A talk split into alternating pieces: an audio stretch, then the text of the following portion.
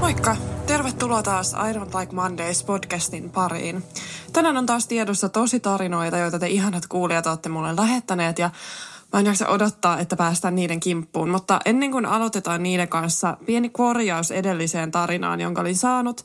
Nimittäin edellisessä kuulijoilta jaksossa mä kerroin teille tästä Porvoossa tapahtuneesta kidnappauksesta. Ja yksi ihana tarkkaavainen kuuntelija, Milla, huomasi, että se tarina oli hieman muuttunut kulkiessaan ihmiseltä toiselle. Eli siis tätä naista ei kidnappattu Mäkkärin pihalta, vaan lenkkipolulta, joka on tämän Mäkkärin lähettyvillä – ja sieltä tosiaan mies oli napannut naisen, sitonut hänet ja muutaman tunnin ajellut nainen takapenkillä, ei takakontissa.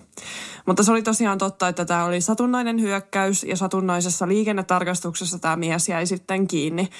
Mutta kiitos Milla, kun huomasit tämän ja oikaisit hieman, niin saatiin totuudenmukainen kauhutarina. Mutta nyt kun se on hoidettu alta pois, siirrytäänpä näihin uusiin tarinoihin, mitä teiltä on saapunut. Tämä viesti saapui mulle Instagramissa ja se on Nooralta. Moikka!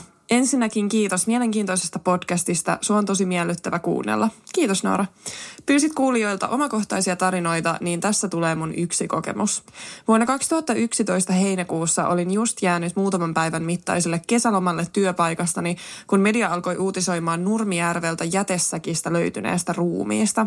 Kun tietoa alkoi tulla lisää ja paljastettiin, mistä ruumis oli löytynyt, mulla meni kylmät väreet läpi kehon. Silloin vielä vanhempieni luona asuessani kuljin työpaikkaani pyörällä. Pyöräilyreittini kulki siis melko hiljaisen maaseutualueen läpi ja muistin kiinnittäneeni huomiota kauemmas tien varteen ilmestyneestä mustasta läjästä, jonka oletin jätessäkiksi. En tätä sen enempää silloin ihmetellyt, kunnes lomalla ollessani uutisissa mainittu ruumiin löytöpaikka paljastui tismalleen samaksi kohdaksi, josta jätessäkin olin itsekin bongannut. Mun mielestä on karua, että olen tietämättäni pyöräillyt paloitellun ruumiin ohi. Joo, niin munkin mielestä Noora, et ole yksin tässä. Um, olen siitä edelleenkin niin kiitollinen, että olin ruumiin löydön aikaan itse lomalla, enkä esimerkiksi se henkilö, joka pusseista tulleista hajuista oli soittanut poliisille. En toki usko, että olisin muutenkaan pussien sisältöä lähtenyt sen tarkemmin tarkastelemaan, koska ajattelin tällöin jätesäkkien olevan roskia tai muuta vastaavaa. Kuitenkin se, että olen käytännössä nähnyt ne säkit, joissa ruumis oli, on minulle jo tarpeeksi pelottavaa. Uhri siis oli silloin koevapaudessa ollut Simo Tuomela. Hänen ystävänsä Esa Paakkunainen löydettiin myös paloiteltuna tästä noin viikon päästä, muistaakseni Vihdintien varresta, noin 10 kilometrin säteellä Simon ruumiista. Surmapaikka oli ollut United Brotherhood rikollisjengin kerhotila, jonka jälkeen paloitellut ruumiit oli päätetty hävittää muualle. Kaksi jengiläistä mun tietääkseni vangittiin näistä teoista. Siinä mun kokemus. Tästä jäi mulle pieni jätessäkki, kammo etenkin teidän varsilla loivat jätessäkit puistattaa, eikä tulisi kyllä koskaan mieleen mennä kurkkimaan niiden sisällä. Noora, meillä on jotain yhteistä. Mua puistattaa niin paljon kaikki jätessäkit, pahvilaatikot, kaikki epämääräinen, mitä teidän varressa lojuu. Mun ensimmäistä ajatuksesta on aina, että siellä on ruumis tai jotain muuta yhtä pahaa. Hei kiitos niin paljon tästä tarinasta. Ihan superhyvä. Juuri sellainen, mitä mä etsin. Arvostan myös tota, että avasit vähän tämän murhan tausta ja teit mun työn mun puolesta. Ihan superkarmivaa. Mä aina mietin sitä, kun löydetään ruumis jostain maastosta, että joku raukka siellä on se aamulenkkeilijä tai postinkantaja, joka ne löytää ja varmaan saa elinikäiset traumat siitä. Tuon takia mä en aamulenkkeile tai iltalenkkeile. Ei vaan ehkä kannata lenkkeillä ollenkaan, niin ei ole tuota ongelmaa. Okei, siirrytään seuraavaan viestiin. Vanhempani asuivat ennen Leppävaarassa ja heidän naapurirapun asunnossa murhattiin nainen.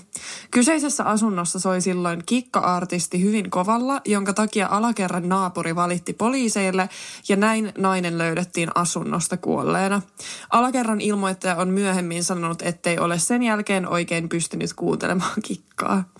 Mä en tiedä, onko se niin ihan hirveän suuri menetys, ettei voi kuunnella enää kikkaa, mutta joo, voin kuvitella, että tuosta jää ehkä vähän ikävä mieleyhtymä. Tämä viesti oli M-henkilöltä. Meinasin sanoa, että tämä viesti oli Mltä, mutta se olisi voinut kuulostaa pahalta, joten kiitos M.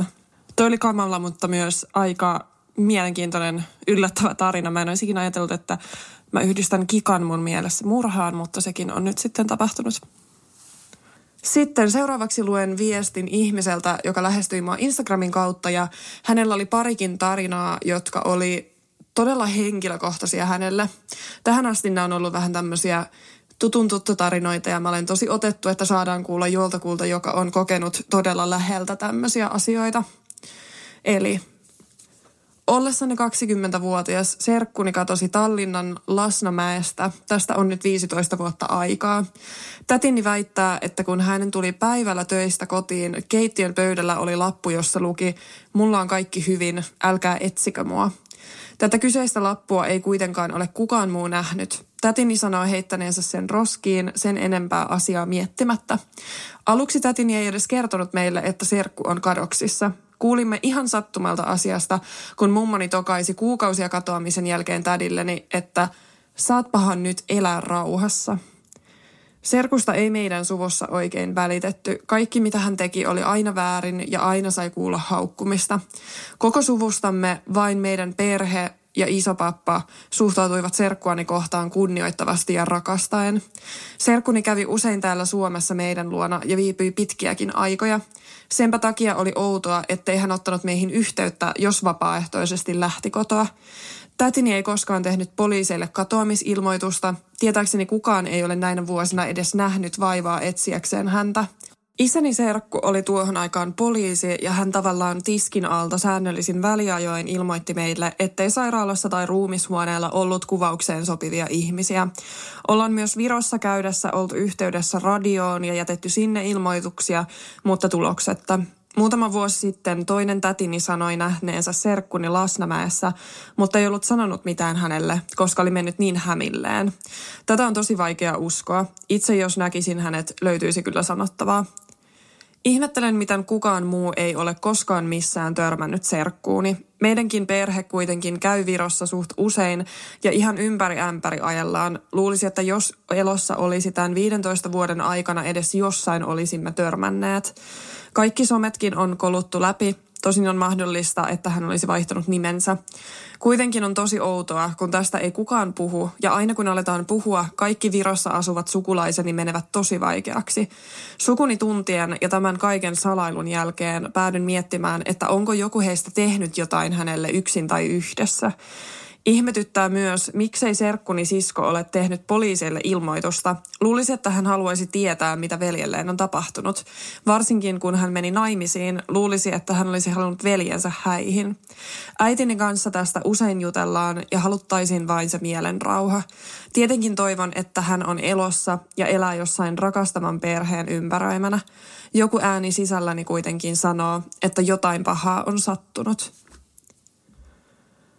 Mm, mä sanon tässä välissä, että kuulostaa kyllä ihan todella epäilyttävältä näin ulkopuolisen korvaan. Ja tietenkin kaikki ihmiset on erilaisia ja joillakin perheillä voi olla sellainen tapa hoitaa asioita, että kun joku juttu on liian vaikea ja iso trauma, se hoidetaan sitten hiljenemällä. Ja on helpompi vaan esittää, että kaikki on hyvin, mutta se, että tämä niin sanottu selityslappu oli vaan heitetty roskiin, kun siinä luki älkää etsikö mua, joka on melko selkeästi vähän vakavampaa kuin joku, että hei meen ulos tänään, älä odota mua. Se tuntuu kyllä todella oudolta. Toivotaan, että tähän saataisiin joku selvyys. Ja kannattaa muistaa, että tämmöisiä tapauksia selvitetään nykyään koko ajan enemmän ja enemmän just esimerkiksi somenkin takia. Eli toivoa aina on. Sitten tämä toinen tarina samalta henkilöltä. Toinen serkkuni murhattiin keskellä kirkasta päivää ja tiputettiin sillalta allavirtaavaan jokeen. Silminnäkijät kertoivat, että näkivät, kun serkkuni yritti viimeisillä voimillaan uida lähellä olevalle laiturille. Jäi ihan senteistä kiinni, kunnes voimat loppuivat ja hän vajosi. Paikalle saapui nopeasti poliisit, ambulanssi sekä sukeltajat. Serkkuani etsittiin tuloksetta. Tieto kuolemasta ilmoitettiin meille nopeasti, mutta emme halunneet kuitenkaan tyhjää arkkua haudata. Meni päivälleen puoli vuotta ja serkkuni ruumis tarttui kalastajan verkkoon. Toki puolessa vuodessa ruumis oli pahoin kärsinyt ja tunnistamiseen meni aikaa. Lopulta tatuointi auttoi siihen. Pääsimme vihdoin tekemään surutyön loppuun ja hautaamaan 25-vuotiaan serkun. Serkkua jäi kaipaamaan alle vuoden ikäinen lapsi ja vaimo. Kuoleman jälkeen lapsi jouduttiin ottamaan huostaan, kun leski ei kestänyt surua ja alkoi juomaan sekä käyttämään huumeita. Ikävää, miten toisen päähänpistos sai pilattua koko tuoreen perheen elämän. Tappaja jäi tietenkin kiinni, koska paikalla oli runsaasti silminnäkijöitä ja jälkikäteen olen kuullut, että tämä tappaja myös tapettiin vankilassa.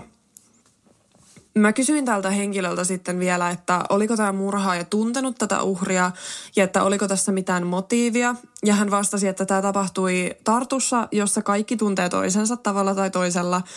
Mutta he ei ollut mitään ystäviä. Muutaman kerran oli jossain bileissä nähnyt ja jutellut.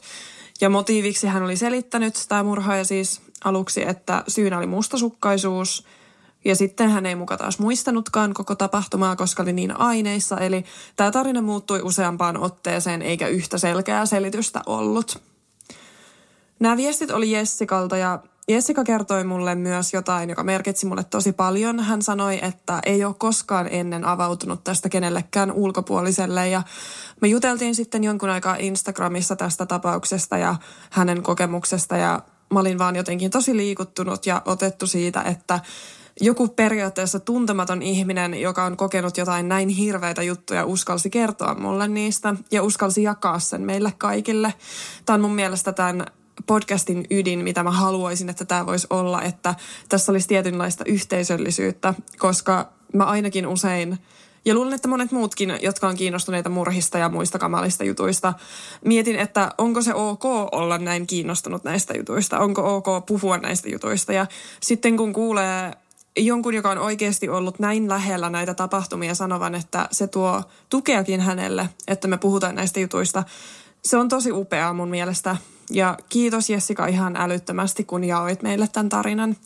Tässä maailmassa on tosi paljon paskaa ja hirveitä asioita, mutta on myöskin tosi paljon ihania ihmisiä, jotka haluaa kuulla ja haluaa olla tukena. Ja joo, nyt meni syvälliseksi, mutta tota, toi viesti ja meidän keskustelu jotenkin pysäytti, mutta mulle tuli sellainen olo, että tämä on mulle jo nyt paljon suurempaa kuin vaan sitä, että mä luen teille rikostarinoita. Kiitos Jessica ja kaikkea hyvää sulle ja sun perheelle. Sä oot nyt jo selvinnyt aika hulluista jutuista, joten sä selviät kyllä mistä vaan. Otetaanpa vielä yksi tarina tähän. Katsotaan vaihteeksi tuolta sähköpostin puolelta. Sieltä löytyy tämmönen. Mun kaveri muutti uuteen asuntoon, joka oli yllättävän iso ja kiva yhdelle ihmiselle. Asunto sijaitsi Pietarsaaressa. Olin muuttanut pois, mutta vieraillessani Pietarsaaressa vietin joitakin öitä tuolla sohvalla elokuvia katsoen ja viiniä juoden. Kuulostaa ihanalta. En voi sietää asuntoja, joissa vessa on lähellä muita tiloja. Pelkään jonkun kuulevan minun tekevän tarpeitani. Siis samaistun niin paljon, toi on maailman ahdistavin juttu. Kaverini vessa oli ihanan kaukana olohuoneesta ja keittiöstä. Siellä sai istuskella pienessä krapulassa rauhassa. Pietarsaaressa oli ollut joitain vuosia aiemmin erikoinen tapaus, jota käsiteltiin oikeudessa. Siitä uutisoitiin iltasanomissa ja tunnistin jutun kuvituksesta talon olevan sama kuin se, jossa kaverini asui. Mainitsin tästä tapauksesta kaverilleni, joka vahvisti asian ja lisäsi, että kyseessä on sama asunto. Talossa asui nainen, Nainen oli tullut raskaaksi, mutta salannut sen lapsen isältä. Vielä naisen ollessa viimeisimmillään kukaan ei tiennyt raskaudesta. Nainen päätyi synnyttämään lapsen asunnon vessaan. Vessasta kuului kovaa pauketta, mikä oli saanut miehen tulemaan paikalle. Nainen oli menettänyt paljon verta. Mies kieltäytyi kutsumasta ambulanssia. Nainen kuoli vielä samana päivänä. Naisen synnyttämä lapsi löydettiin kuolleena pyykkikorista. En ole taikauskoinen, mutta en enää vieraillut tuossa asunnossa. Huh, oli pakko googlata tämä tapaus ja ilmeisesti siis näillä kahdella oli ollut salasuhde ja tämä nainen oli siis itse tosiaan tappanut tämän vauvan ennen kuolemaansa siellä vessassa ja tämä mies oli haastettu oikeuteen murhasta ja törkeästä kuoleman tuottamuksesta, mutta syytteet oli hylätty pakko sanoa, että itse en pystyisi todellakaan asumaan tuollaisessa kämpässä. Jos jostain voi jäädä negatiivisia viboja tai henkiä, niin tuollaisesta tapauksesta. Tämä tarina oli Villeltä. Kiitos Ville, ihan super mielenkiintoinen tarina. Taas kerran hyvä esimerkki siitä, kuinka karmeita rikostarinoita Suomesta löytyy, joita ei ole suuren yleisön tiedossa. Mä en ainakaan ole koskaan huomioinut uutisointia tuollaisesta tapauksesta.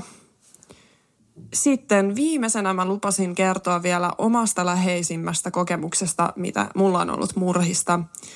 Mun yläastelainen tyttö tosiaan murhattiin kymmenisen vuotta sitten. Hänen nimensä oli Kristiina ja mä en koskaan häntä henkilökohtaisesti tuntenut, mutta mä muistan sen illan, kun kuulin tästä. Siihen aikaan Irk-galleria oli se paikka, jossa kaikki oli ja siellä sitten alkoi tulvimaan näitä viestejä, että Krisse on kuollut ja se tuntui niin absurdilta, että ei sellaista voi tapahtua omassa lähipiirissä ja sitten vielä kun selvisi, että hänet oli murhattu, se ei vaan tuntunut todelliselta. Ja tämä tapaus oli mennyt siis silleen, että tosiaan 15-vuotias Krisse oli tapailut 18-vuotiaasta miestä, joka siis joo, se on vain kolmen vuoden ikäero, mutta tuossa iässä se on mun mielestä aika merkittävä ikäero. Ja tämä 18-vuotias oli ennen Krisseä kuulemma tapailut 12-vuotiaasta, että se kertoo ehkä jo jotain tästä ihmisestä. Tämä tyyppi oli jo aiemmin uhannut siis tappaa Krissen, kun hän oli sanonut, että ei haluaisi enää seurustella hänen kanssaan. Ja ilmeisesti tässä oli käynyt niin, että tämä murhaaja oli saanut jotenkin päähänsä, että Krissellä on joku toinen siitä en ole ihan varma, oliko tämä totta vai ei, mutta tämä tyyppi oli kuitenkin selkeästi erittäin mustasukkainen ja hänellä oli kuulemma sitten omien sanojensa mukaan napsahtanut päässä, kun tuli puhe tästä huhusta ja hän oli sitten kuristanut Krissen ja jättänyt hänet pusikkoon lojumaan ja oli kuulemma käynyt vielä katsomassa ruumista pari kertaa sen yön aikana. No oikeudessa hänet todettiin syyntakeettomaksi ja itse asiassa siellä todettiin, että hän oli kehityksessä kahdeksanvuotiaan tasolla.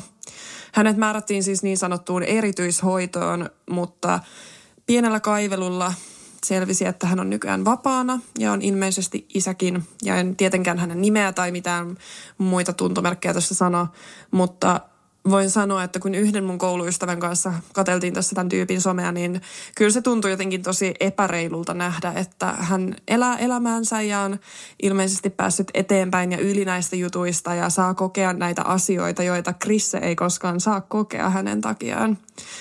Mä muistan sen, kuinka shokissa koko koulu oli tuosta tapahtumasta ja pari päivää sen jälkeen ihmiset vaan itki ja itki koulun käytävillä. Se oli kyllä tosi kauhea kokemus itsellekin, vaan kun näki sen, että kuinka ison loven se yhden ihmisen kuolema jätti koko siihen kouluun. Mutta se on toisaalta hyvä kaikkien muistaa, että vaikka kuinka voisi joskus olla sellainen olo, että sulla ei ole väliä tai sä oot vaan yksi ihminen tässä suuressa maailmassa, niin mä voin luvata, että se sun poissaolo tuntuisi kyllä tosi monella, monella ihmisellä tosi syvällä. En mäkään itse edes jutellut Krissen kanssa, mutta mä silti mietin häntä tosi usein, enkä koskaan unohda häntä. Eli se oli mun tarina. Nämä viestit oli kyllä taas jotenkin tosi mielenkiintoisia ja henkilökohtaisia ja pelottavia. Kaikkea, mitä mä olisin voinut toivoa tämmöiseltä jaksolta. Kiitos teille. Ja jos sulle tulee nyt mieleen joku oma kokemus, että hei, tämä voisi sopia luettavaksi tähän podcastiin, tai jos sä vaikka tiedät, että sun kaverilla on joku tosi mielenkiintoinen tarina, niin lähettäkää se mulle sähköpostiin voi laittaa vähän pitempiäkin tarinoita ja se on siis I don't like Mondays podcast at gmail.com tai sitten myös tuonne Instagramiin voi lähettää viestiä. Se on I don't like Mondays podcast nimellä löydettävissä. Olisi ihana jatkaa näiden lukemista, joten laittakaa viestiä tulemaan. Ensi kerralla sitten onkin taas tämmöinen tavallinen vähän pitempi jakso, mutta tältä erää ei muuta kuin pysykää turvassa ja nukkukaa hyvin. Moi moi!